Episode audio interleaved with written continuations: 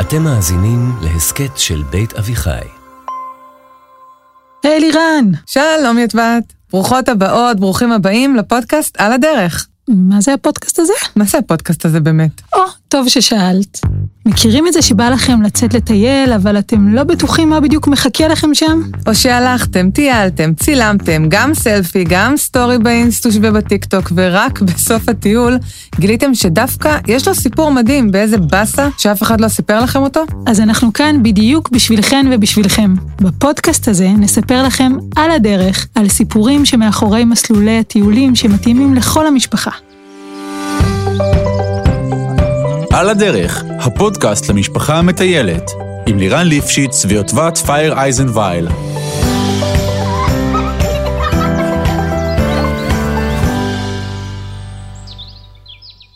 אז מה קורה לירן? חשבת כבר לאן אנחנו מטיילות היום? האמת, חשבתי על מקום שיגעון. מפלים את אוהבת? אוהבת. שכשוכיות את אוהבת? אוהבת. מדבר אוהבת? אוהבת. מערות מסתוריות ואפלות את אוהבת? טוב לירן, די, השתכנעתי כבר במפלים. אז קדימה יוטבת, תחגרי. אנחנו יוצאות לנחל דוד. היום נטייל בשמורת עין גדי, במסלול נחל דוד שהוא בלי ספק זוכה בתואר טיול אליפות. מסלול מסעיר, יפהפה, כיפי. אם אתם בדרך לטייל שם, סימן שידעתם לבחור טוב. ממש מול ים המלח, הנקודה הנמוכה ביותר בכל העולם. סליחה, כבר לא. ממש לא מזמן התגלתה נקודה נמוכה עוד יותר, התחתית של קרחון דנמן באנטארקטיקה. לא, יוטבת, את רצינית? את משווה את ים המלח עם תחתית של קרחון? מה אני אעשה? גובה זה גובה. עם כל הכבוד לכוש קרח הזה שלך, ים המלח הוא עדיין המקום היבשתי הכי נמוך שאשכרה אפשר להגיע אליו. תחתית של קרחון. צודקת, סבבה. האמת שזה מרגש שהוא שיא כחול לבן שלנו. את יודעת שהוא אפילו כמעט והתקבל לרשימה החדשה של שבעת פלאי עולם. כן, החומה הסינית ניצחה אותנו בנקודת סיום. לא נורא, לפחות יש לנו את שבעת המינים. אגב, את יודעת למה הוא מלוח? האמת שכן, כי לא כמו רוב הימות בעולם, הוא לא ממשיך לזרום לשום מקום, ולכן כל המים נתקעים אצלו. אבל בגלל שהוא נמצא במקום כל כך חם ויבש, המים מתאדים בשמש כל הזמן, והמלח נשאר. בדיוק. בשפה המקצועית זה נקרא ים טרמינלי. רגע, אז איפה בדיוק נמצא נחל דוד? תדמייני רגע את מפת ארץ ישראל. זוכרת איך היא נראית? ברור. אז נחל דוד נמצא בשליש התחתון של מפת ארץ ישראל, שם בציור של הים הקטן, הצר והארוך, זה ים המלח, ממש באמצע שלו, איפה שעדיין נשאר ים, מול. אז מול ים המלח נמצא נחל דוד. בדיוק בשביל זה יצאנו לדרך. אז בואי נחזור קצת אחורה. מה, לתקופה שעוד לא היו טלפונים חכמים וכאלה? קצת יותר אחורה, ממש ממש אחורה. הפעם בואי נצלול עד התנ"ך. נלך ישר לתקופת המלכים שלנו. אי שם בספר שמואל א'. אני על זה, רק מורחת בינתיים קרם הגנה, טוב? סליחה, אופסי. טוב, אני מוכנה. אוקיי, תדמייני רגע. עם ישראל נמצא בארץ ישראל, והוא ממש ממש רוצה שיהיה לו מלך. כזה עם כתר, כמו שיש לכל החבר'ה מסביב. אבל היה להם מלך, לא? שאול? יפה. את התודות אני מבקשת להפנות לדרורה, המורה שלי לתנ"ך מהיסודי. אני אמסור לה. בקיצור, שאול מולך, ואפילו כבר די הרבה זמן. וכמו שגם אנחנו קצת מכירות ממנהיגים אחרים, העסק מתחיל טוב, אבל לאט לאט קצת חורק. ועכשיו אלוהים כבר לא כל כך מרוצה מהמלך שאול. איזה באסה? אז הוא מעביר לו מסר בנושא? לא אליו ישירות, אלא לשמואל, הנביא שהעביר את המסרים מאלוהים באותה תקופה. אלוהים מסביר לשמואל שצריך להחליף את שאול ולמצוא מנהיג אחר, מלך אחר, טוב יותר. אבל בואי, זה עסק לא פשוט למצוא מלך חדש. ברור, זה לא איזה ריאליטי שאפשר... רגע, איזה אדיר זה אם היו עושים אודישנים למציאת מלך? הישרדות, עונת המלכים. נחמד. בעצם יש לי יותר טוב, יותר טוב. מלוכה, ממבט ראשון. לא רע? מלוכה? לא, לירן, יש מצב שנמשיך? בטח, בטח. איפה היינו? שמואל, חוץ מזה שהוא צריך למצוא מלך חדש. שמואל מודאג מאוד מזה שהוא נשלח למצוא מלך חדש, ואפילו לא מגלה לשאול שהוא הולך להחליף אותו. הוא שומר את זה בינתיים בסוד כמוס. ששש, אל תגלו גם אתם. אז שמואל יוצא לחפש באודישנים שלו את המלך הבא. הוא מסתובב בארץ ומחפש ומחפש. בהתחלה הוא רואה מישהו יפה, אבל לא יפה ומרשים כמו ששאול היה. והוא חושב לעצמו, "אמ, אולי הוא יהיה המלך? אבל אלוהים אומר לו, לא, זה לא זה. למה? כי לאלוהים כבר היה ניסיון לא מי יודע מה עם מלך חתיך. שאול. בול. הוא מסביר לשמואל הנביא שמה שחשוב זה לא רק המראה החיצוני, יש דברים שלא רואים בעיניים. בעצם את הדברים החשובים ממש אי אפשר לראות סתם בעין. כמו את טוב הלב שלך, יוטבת. הופה, הרמת. אבל בואי נתרכז בעיקר. אז שמואל ממשיך לחפש, ומקבל סימן מאלוהים שדווקא הבחירה הכי לא צפויה ולא טבעית, אלא סתם נער צעיר, רועה צאן פשוט, שלא נראה באותו זמן כל כך מלכותי, הכי לא סלב. ממש לא סלב, שאפילו לא מגלים לנו עדיין איך קוראים לו, הוא הנבחר. אז למה בכל זאת שמואל ואלוהים בוחרים אותו? כי הוא אמיץ וחכם ונאמן, והוא יכול לסחוף אחריו המונים. בדיוק כמוך, יוטבת. לירן, את אה, צריכה ממני משהו? לא, לא משנה אחר כך. בקיצור, אלוהים אומר לשמואל שדווקא הילד הג'ינג'י הזה, הפשוט, הצנוע, הוא דווקא יכול להיות מלך מעולה, ושמו מתגלה לנו. דוד. ובסופו של דבר, בהוראת אלוהים, שמואל מושך את דוד למלך. אבל זה נשאר סוד. נשמע שזה לא הולך להיגמר טוב, הסיפור הזה. בדיוק, וזה באמת מה שקורה לשאול. אלוהים עוזב אותו, והוא מבין שהוא לא פופולרי. הרייטינג ברצפה והנפש שלו שבורה, ומה הדבר שבטוח משפר כל מצב רוח? גלידת טופי קראנץ' עם שוקולד שנמסה על הלשון. גם, גם, אבל הבטוח מכל זה כמובן מוזיקה. השר לענייני דיכאון של שאול מביא לו מישהו שינגן וירים את האווירה. ולא תאמיני מי המנגן הזה? יש לך ניחוש אחד. רמז מתחיל בדלת ונגמר בדלת, ובאמצע יש לנו ו'. דונלד. סתם. דוד, דוד. יפה לירן. ובאמת, דוד מפליא בנגינת הנבל הנעימה שלו, ושאול אפילו מצליח ככה להירגע. טוב, הוא לא יודע שהנגן שמולו הוא בעצם היורש שלו. נכון. אבל שאול לא פראייר, והוא כבר מתחיל קצת לחשוד. דוד מסתובב לו בכל מקום, כובש את האנשים שסביבו, מרשים את כולם, ואז שאול עושה מה שכל מתמודד ריאליטי עושה כשהוא חושד שמישהו עלול להדיח אותו. מנסה להדיח אותו לפני. טוב, לירן, איזה שליטה בחומר. תודה, לא סתם עשיתי תואר שני במדעי הריאליטי. אוקיי, אז שאול באמת מנסה להדיח את דוד באמצעות משימות מסוכנות. הוא אפילו שולח אותו למשימה בלתי אפשרית. נכון, הוא גם שולח אותו להילחם בגוליית. אלא שגם במשימה הזאת, דוד עומד. מה זה עומד, מנצח, מביס, פוגע לו בול בפוני עם הרוגטקה. עד עכשיו אני זוכרת את השיר גוליית של להקת כוורת, פסוקים כ"ג כ"ד. דוד מלך התעצבן, הרוגטקה תנגן, אבן לעברו ירק עלה לו בול בפוני. איזו שליטה בחומר. הניצחון של דוד הקטן על גוליית הענק הפך לסמל בינלאומי למצבים שבהם למרות שלכולם ברור שהגדול והחזק ינצח, הקטן שנתפס חלש מפתיע בזכות החוכמה והתבונה שלו. וכמו שכתב האדמו"ר דני סנדרסון, אז הוא רצה להיות מלכם והתקשר בשש? זה נחמד, אבל לא בדיוק. שאול שולח את דוד להילחם בפלישתים ומקווה שיפסיד, אבל דוד שוב גובר עליהם. שאול מחתן את דוד עם בתו מיכל, ובונה על זה שהיא תהיה כמו סוכנת סמויה כזו, לטובתו, אבל אפילו מיכל מתאהבת בדוד. וגם הבן שלו, הבן של שאול, יונתן, הופך ל-BFF של דוד, החבר הכי טוב שלו. תקשיבי, דוד הזה בטוח היה לוקח כל ריאליטי. זה מלך. בקיצור, שאול מנסה שוב ושוב להעלים את דוד, אבל כל ניסיון כזה רק משדרג את דוד לקראת המלוכה.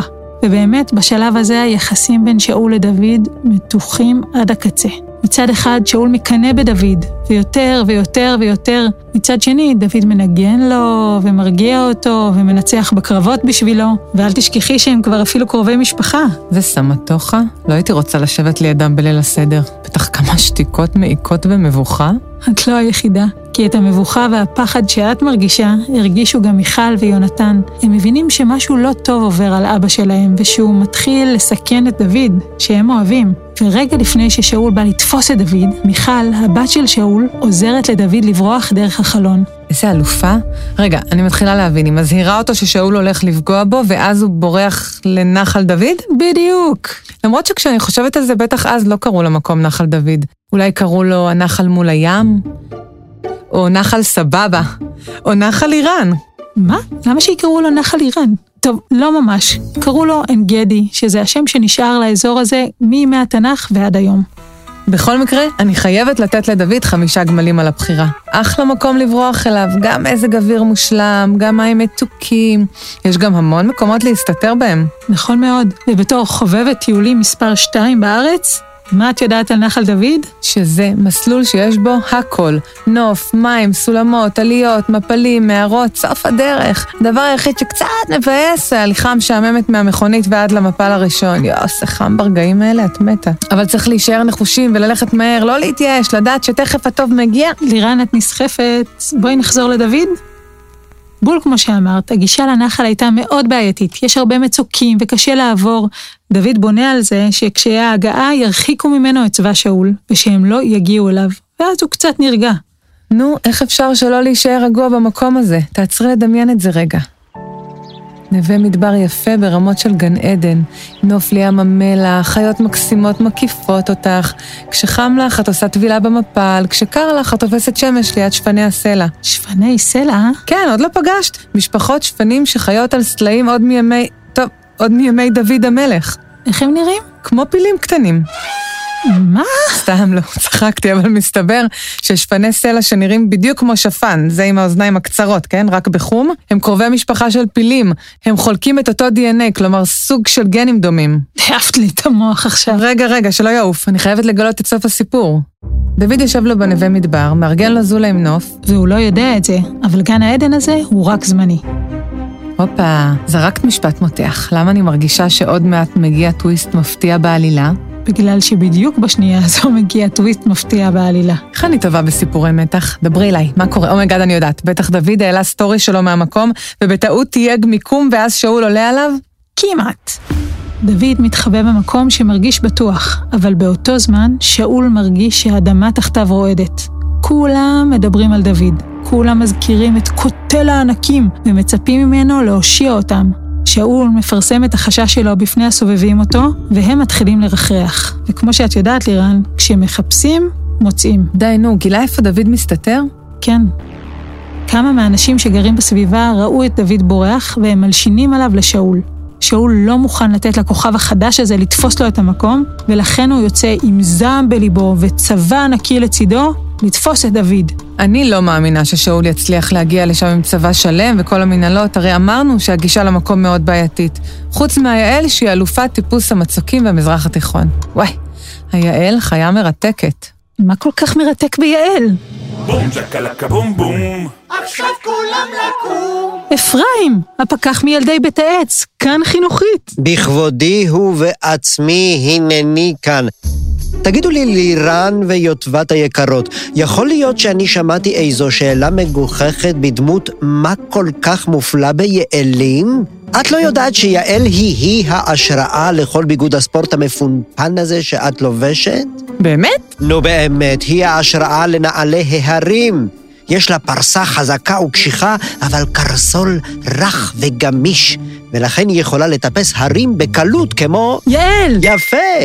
והחולצה מנדפת הזיעה שלכם, מאיפה היא לקחה השראה, אם לא מהפרווה מנדפת הזיעה של היעל? מה? זה משם? נו בוודאי, אלא מהיכן? מהפרווה שלי.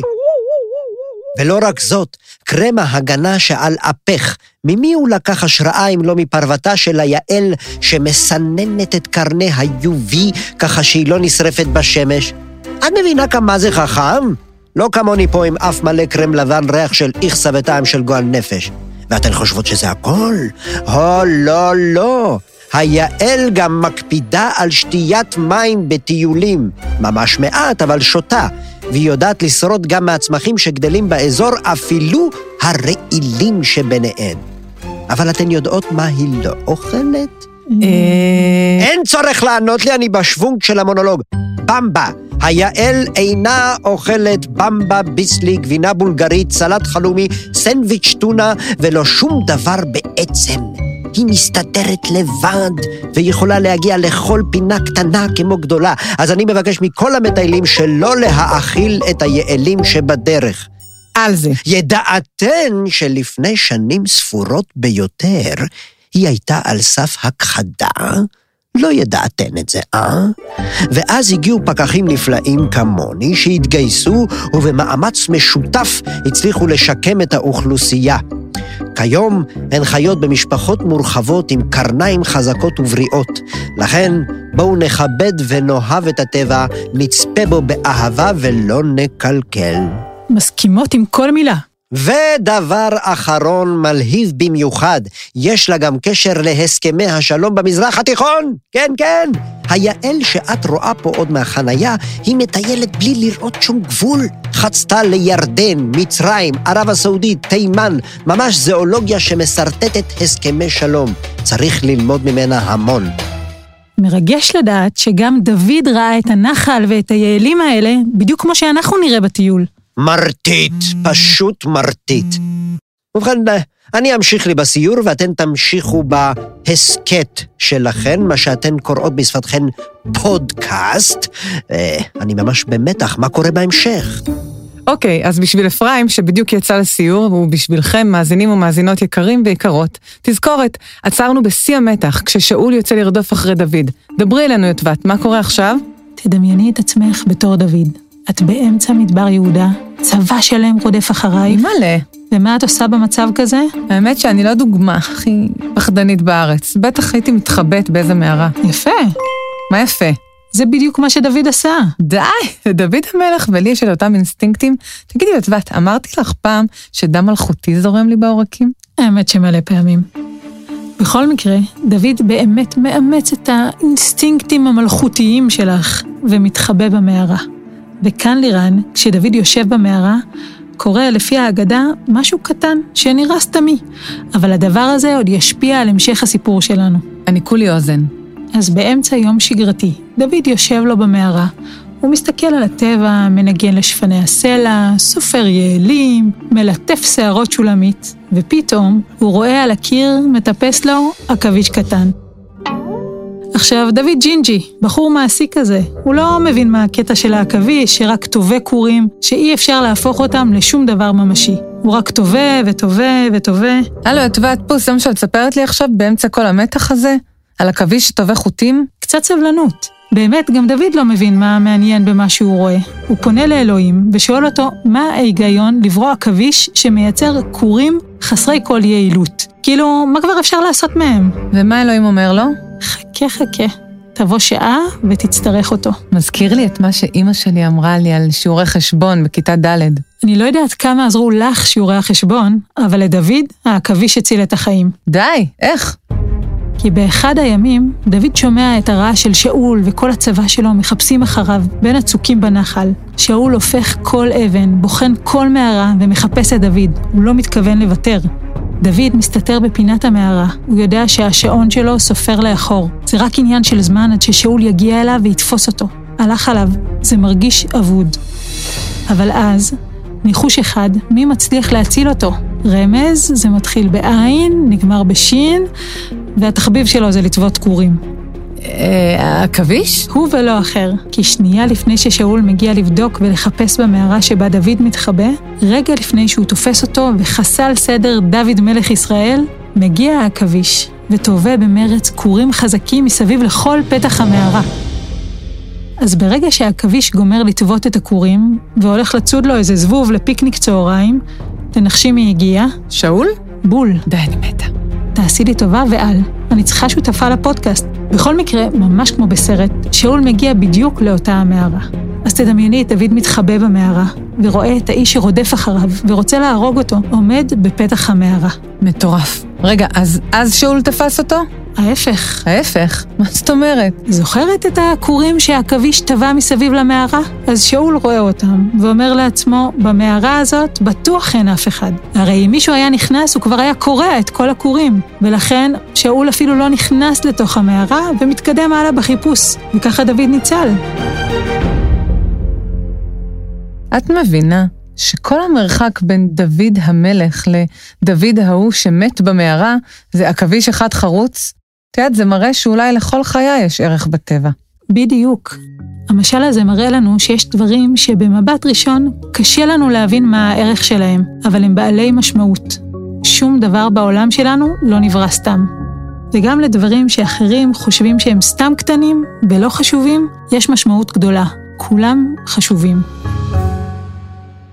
תשמעי, אחד הסיפורים. רגע, אז ככה נגמר הסיפור, שאול לא מצא את דוד, התייאש מהחיפושים במערות, המשיך לנחל ערוגות, בזמן שדוד התמקם במקום, השתכשך במפלים, פתח קומונו עם השפני סלע, והתחיל לסמן לנו שבילים? מה? לא. רגע, רגע, רגע. בואי נחזור לרגע המותח. שאול עובר את המערה שבה דוד התחבא, עוצר למנוחה קצרה, ודוד בינתיים צופה מתוכה המום במי שרצה כרגע לחסל אותו. ואז, ברגע ששאול נח ולא שם לב, דוד יוצא מהמערה ו... הורג אותו? אז זהו שלא. הרי אמרנו שיש לנו כאן איכויות של מנהיג אמיתי.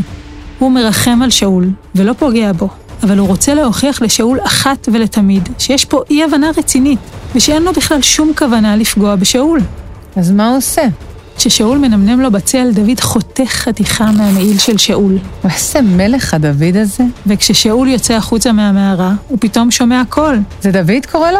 בדיוק. שאול מסתובב עמום ורואה את דוד מולו.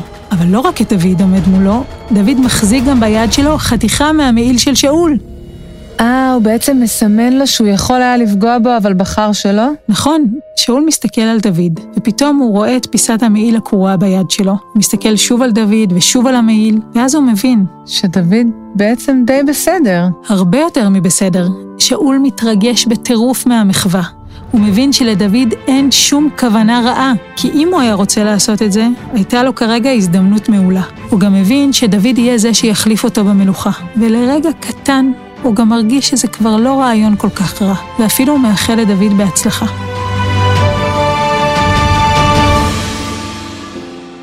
וואי, זה הסיפור, אחד המטורפים ששמעתי בחיים. את קולטת שכאן, במקום הזה, היה מרדף מטורף ששינה את כל ההיסטוריה של העם היהודי, שבמקום הזה שאנחנו מטפסות בו, משתכשכות, נכנסות למפלים, אשכרה נכתבה היסטוריה של העם שלנו? תגידי, יוטבת, בתור אחת שיודעת הכל על כל דבר, אפשר למצוא את המערה הזאת בטיול? במסלול שלנו יש הרבה מערות, אבל אין אחת שהארכיאולוגים מסכימים עליה שהיא הייתה המערה המדוברת. אז בואו נעצור פה רגע ונספר על המסלול, מה מחכה לנו ולכם, ובין היתר, גם מערות. המסלול הקלאסי והמאוד מהנה הוא מסלול מעגלי של קילומטר וחצי, מתאים לכל המשפחה. הוא מתחיל בכניסה הראשית של שמורת עין גדי של רשות הטבע והגנים, והוא רצוף מפלים ובריכות. בכולן אפשר להשתכשך, רק במפל דוד העליון אסור. באסה. תאמיני לי, מספיק רק להסתכל עליו, זה עצום, ואת מרגישה את רסיסי המים על הפנים. רק תזכרי לעצור לטבול בבריכות בדרך. אני ממליצה לקחת סנדלים לחלקים הרטובים. בדרך יש גם אפשרות לבחור בין המסלול הרטוב, או להמשיך לעלות במדרגות בשביל היבש. אל תדאגו, בסוף שני החלקים האלה מתחברים. אז למי שיודע ליהנות מהחיים, אנחנו ממליצות להיכנס אל המים. אפרופו עובר הרפתקאות, אם הגעתם מוקדם, ואם אתם משפחה מטיבת לכת, קצת אחרי המפל העליון תראו שלט, ושם אפשר לפנות ימינה לכיוון מעיין שולמית. שהוא לא באמת בריכה, ושולמית היא לא באמת אישה, פשוט צמחייה. בכל אופן, החלק הזה כבר ייקח עוד שעתיים, ונחשב טיפוס אתגרי. הליכה על מצוקים, ובעניין מעורבים גם יתדות. בכל מקרה, פונים ימינה לעלייה המאתגרת ותופסים כיוון לעבר מערת דודים. אומרים שזאת המערה שבה התקיים אותו מפגש היסטורי בין דוד לשאול. היא יפה וגדולה, אבל אין לזה הוכחות. אכן אין הוכחות, אבל מה שבטוח זה שמדובר על פיסת גן עדן ששווה את הטיפוס, את היתדות, את הסולמות ואת פחד הגבהים הקל שמתלווה לכל אלה. יו, זה נשמעת לי אפשרות לעבור לפינה שלנו, עשיתי את זה ואני רוצה שוב. רעיון מעולה! תתני להם באות. והשבוע בעשיתי את זה ואני רוצה שוב, אנחנו מאתגרים אתכם, מאזינים ומאזינות, לספר לנו על מקומות שטיילתם בהם פה, בארץ ישראל שלנו, ואתם מתים לחזור לשם שוב. או מסלולים שעמדתם בהם בגבורה ואתם רוצים לחזור לשם, הפעם עם חברים. ומקומות שביקרתם בהם ואתם לא מסכימים להתקרב לשם יותר אף פעם. מה זה עוזר לנו, לירן? אה, נכון, סליחה. טוב, תכתבו לנו, אנחנו קוראות הכל ולומדות מכם ומכן ומחכות כבר לפגוש אתכם בפרקים הבאים.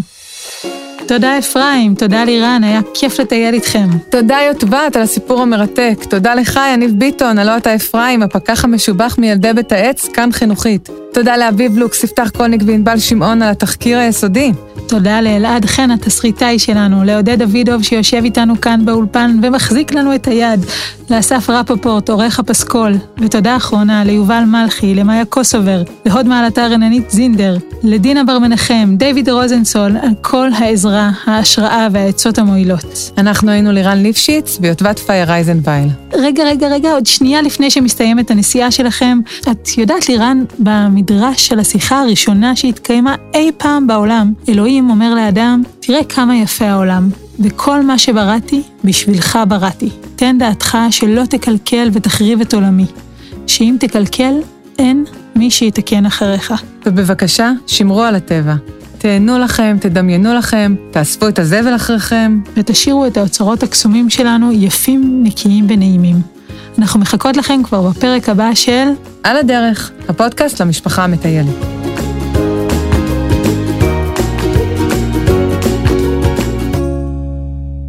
מה זה? מי השאיר פה את קרם ההגנה? יפחושי ביצות.